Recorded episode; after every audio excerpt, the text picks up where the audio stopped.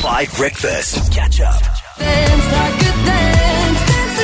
Dance the Night from Dua Lipa, 809. Well, I am so excited on Five Breakfast because one of my favorite things to do is to talk about young people standing up and trying to make positive change to improve South Africa. And just tomorrow, there is a big launch event of something very new that has made me very excited and proud to be young and proud to be South African. So, the South African Institute of International Affairs, that's SAIIA, is launching the South African Youth Gender Action Plan tomorrow. Hundreds of young people from all over South Africa, representing various organizations, schools, university groups, and communities, have been working to develop this policy document to put forward to South Africa and hopefully the government of South Africa to serve as a guide for young people in all different kinds of businesses and academic, academia and civil society to create some kind of framework that is youth led to make the plight of people of genders that are oppressed in this country all the better, to try and make a better South Africa, particularly in Women's Month and beyond, for women and people who are essentially not straight, uh, generally white men. And for that reason, I'm delighted to welcome onto the radio the project lead of the South African Youth Gender Action Plan, Simphiwe Masilo, onto the radio. Simphiwe, good morning. Are you excited for tomorrow? Good morning. I am beyond excited. We haven't it's in weeks preparing for this. And quick correction, so the launch is not tomorrow. The launch is on the 25th of August. That's Friday. Yes, I'm so sorry. For some reason, Simphiwe, because you know we plan the shows uh, in advance. I thought it was Thursday for a second. I'm so sorry. It is on Friday. But otherwise, did I get everything right? Yes, you did. Okay, fabulous. So tell me about this Gender Youth Action Plan. It sounds really promising, really wonderful. Start with how have you uh, organized it such that so many young people from high schools, universities across the country have been able to contribute? Yeah, so we have well over 150 schools and universities and tertiary institutions that are represented in the creation of the document. And we've been working on this document for months. So we've had have like weekly check-ins with our coordinators. We've had workshops as well with UNICEF. We've had mental health workshops just to ensure that creating this document and the work that's in this document is well researched and that it really does speak to the youth voice as well. That is amazing. And in all of your conversations with young people across the country on this particular topic, because as I see, there are seven pillars here. It's like gender and everything education, health, security, violence, sexuality in the public and private sector, and sustainable transformation. What are the major common themes for what young people want to see change when it comes to tackling inequality of gender in South Africa? So one of the major themes that we have is inclusivity as well as intersectionality. So once again, what makes this document exceptionally unique is that it incorporates national and international gender policies.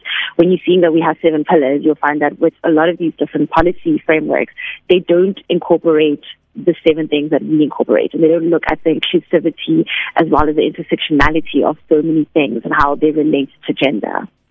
Okay, so for people who have no idea what intersectionality is, can you give us a quick explainer? Yes, sure. So intersectionality is essentially just looking at the fact that different problems are connected to each other. So, for example, one of the pillars is gender and sustainable transformation, where we look at how gender and climate change are incorporated, uh, sorry, how they're linked to each other, or, for example, how gender in the private and public sector are linked to each other. So that's just essentially what intersectionality is. Okay. I would like to add. Yes, go for it. So I'd also like to add that when we were creating this document, we came up with something called SAWA. So this document is sustainable, it's affordable, and it's widely accessible. And we say affordable, it's free. Anyone and everyone can access this document on the 25th of August. Okay, amazing. And what do you hope that the document will get done? What do you hope its effect will be in South Africa?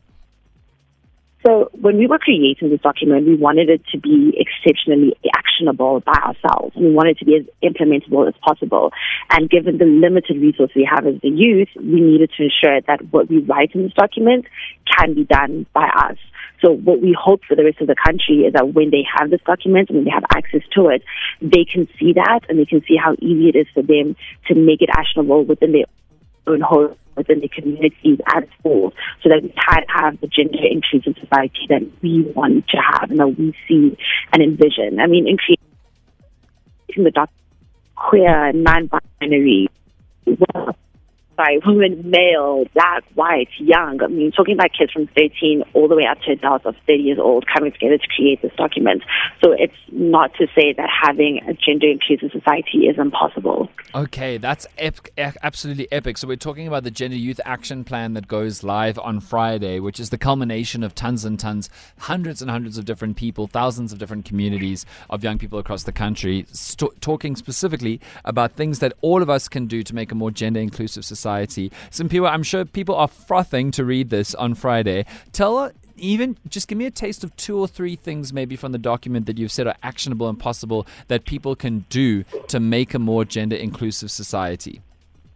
So, for example, one of the things we speak about in the document is conversations and how um, a lot of people tend to look at gender-based violence, for example, or rape in a very hysterical or laughing manner without taking it seriously. And we look at things like that, like the conversations you're having around the dinner table, the conversations you're having at your party. How do we change that so that consciously people are more aware of how they're contributing to the patriarchy and to misogyny just through something simple as conversations? I see. That's super interesting. Wilson Simphiwe, thank you so much for coming onto the radio and explaining that to all of us. Where can people find the document when it's launched on Friday, the 25th?